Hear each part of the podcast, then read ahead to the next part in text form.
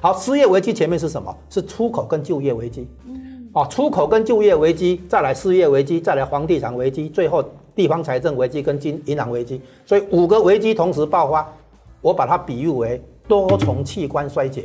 欢迎收看小姐姐财经鸡汤，我是主持人小姐姐詹璇一。今天来到现场的是总体经济专家吴家龙，Hello，吴家龙老师。好，小姐姐好，各位观众大家好。吴家龙老师呢，现在这一集是要特别告诉观众朋友的，因为即将会有大事要发生，所以刚刚问老师说，我现在是要换黄金吗？那台湾的房价怎么办？噼里啪啦，这些就要从目前中国经济状况很糟糕开始说起了。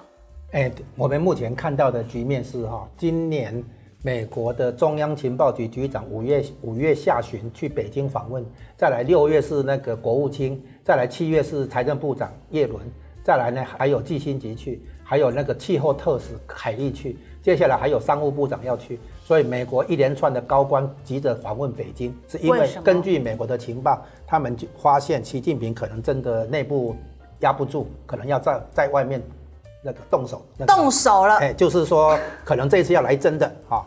那所以美国在化解战争的风险，所以我们现在必须要在金融市场的观察之外，除了解读联总会的利率、解读通膨数据等等之外，我们还要解读的就是那个地缘政治风险。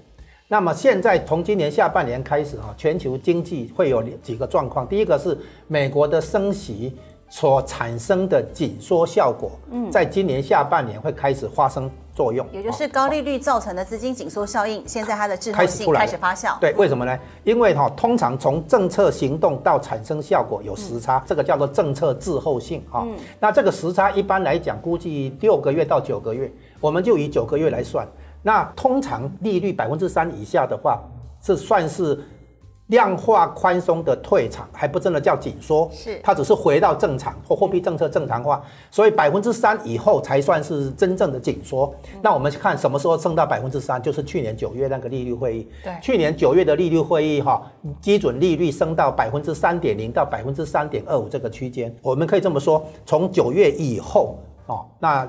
就算是货币的紧缩正式登场，在三 percent 以下的话，那个其实都还在宽松。嗯，好，那么九个月的话，去年九月算九个月，就大概就到今年六月哈。所以从七月开始的话，各种紧缩的那个效果，应该会逐渐的让经济体系感受到。也就是说，企业它的借款成本大幅的增加，它的资金压力成本可能会开始慢慢的。哎，就是说紧缩的那个效果开始出来了。好，好，你会看到美国的那个消费在。收缩，然后呢，失业可能要开始走高，然后呢，房地产的价格去年下半年行情哈已经开始那个拉下来转折了，然后租金可能也要开始转折，新签的租约要开始反映，所以美国的收缩会让首先消费电子行业景气会下滑，第二个半导体的需求会下滑。侧面印证我们台积电的那个营收最近都是比较不利嘛，哈，是。对，已经印证美国那边，因为欧洲也在升息嘛，哈，所以第一个，美国为首的西方国家之间经济前景会开始收缩。嗯，第二点，中国呢在解封之后，原本期待会有，诶，报复性消费，就是会有会有反反弹行情，然后结果没有等到，为什么？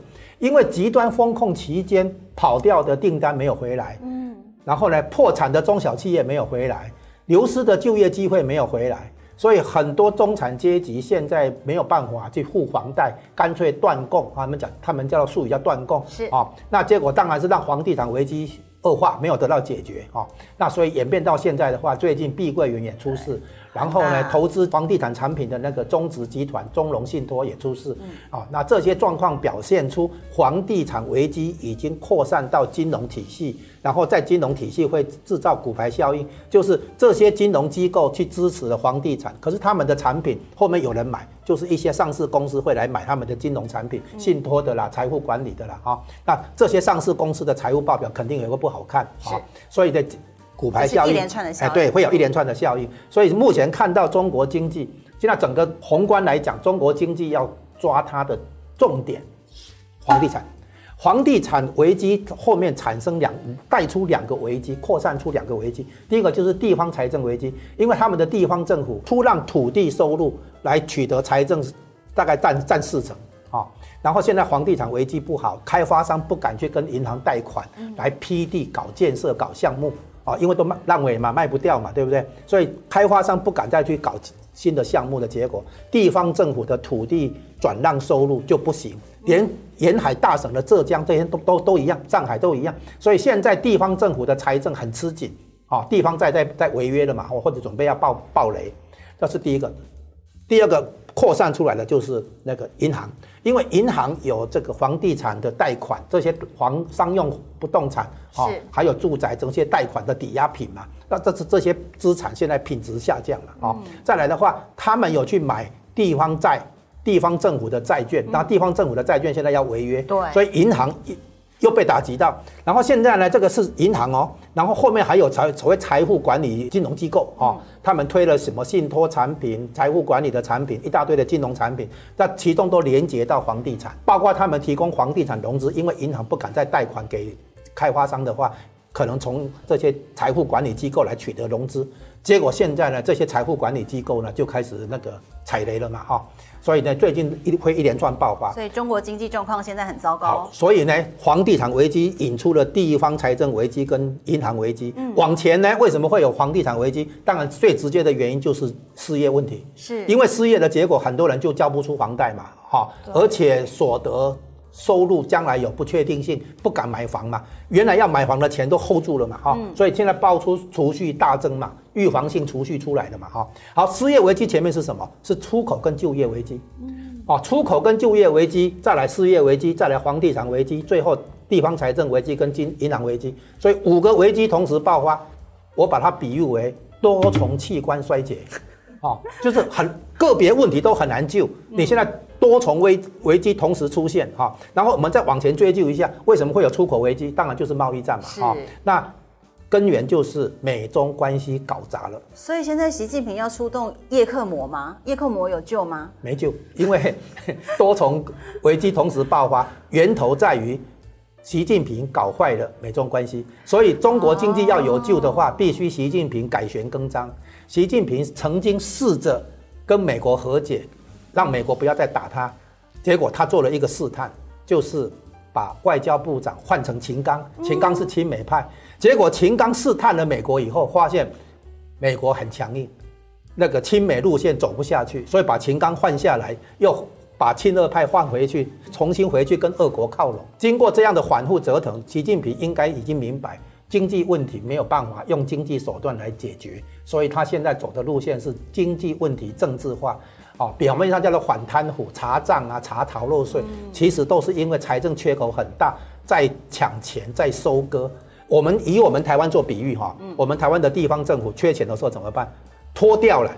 把很多汽车、机车拖掉，要充实那个地方财政收入了哈，一样类似叫变相加税啊。那我们看中国历史上哈的朝代的那个更替啊，有两个模式，一个叫做明朝模式哈，就是维稳的经费由中央来背，嗯。啊，那一个是清朝模式，就维稳的经费经费分发给地各个地方来背，嗯。啊，那明朝的结果呢，中央要来。承担这个维稳的开销，所以呢，他就开始横征暴敛、通膨啊，然后呢，变相加税，对不对？最后呢，这个民不聊生，然后呢，官逼民反啊，最后农民起义，改朝换代。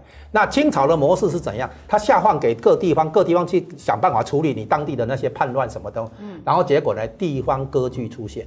所以清朝末期是清朝是亡在地方割据，是国民革命并没有把清朝消灭，不是的哈，清朝是被袁世凯劝下来啊，地方割据造成。所以呢，我们要看中国现在是走明朝模式还是清朝模式？对，目前看起来是明朝模式啊。改朝换代？不是，两种都是改改朝换代，但是我们问的是哪一种方式的改朝换代？对，因为目前的迹象看起来，以习近平跟中共目前执政班底哈的那个应对能力来讲，他应该没有办法处理了哈。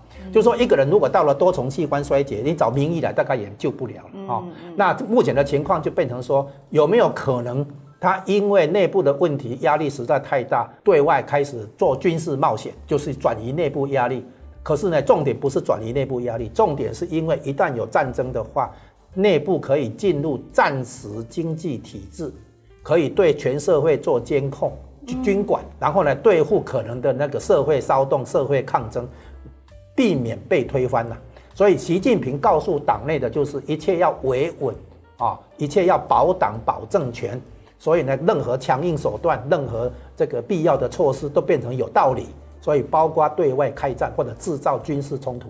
那美国已经知道这方面的情况，所以美国在预防战争的爆发，所以才会把一百岁的季星吉请到北京去跑这一趟，因为他们都在做战争的那个预防，避免战争。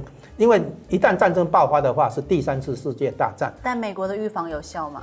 我问你有没有效哈？你看一件事情。好，美国为什么把火箭军的机密资料抖出来？火箭军的机密资料抖出来以后，大家发现那个是高层才有的资料，不是中中下层军官能够得得到的资料。所以习近平发现火箭军不想打，所以火箭军高层故意把机密泄露出去。美国连每一个。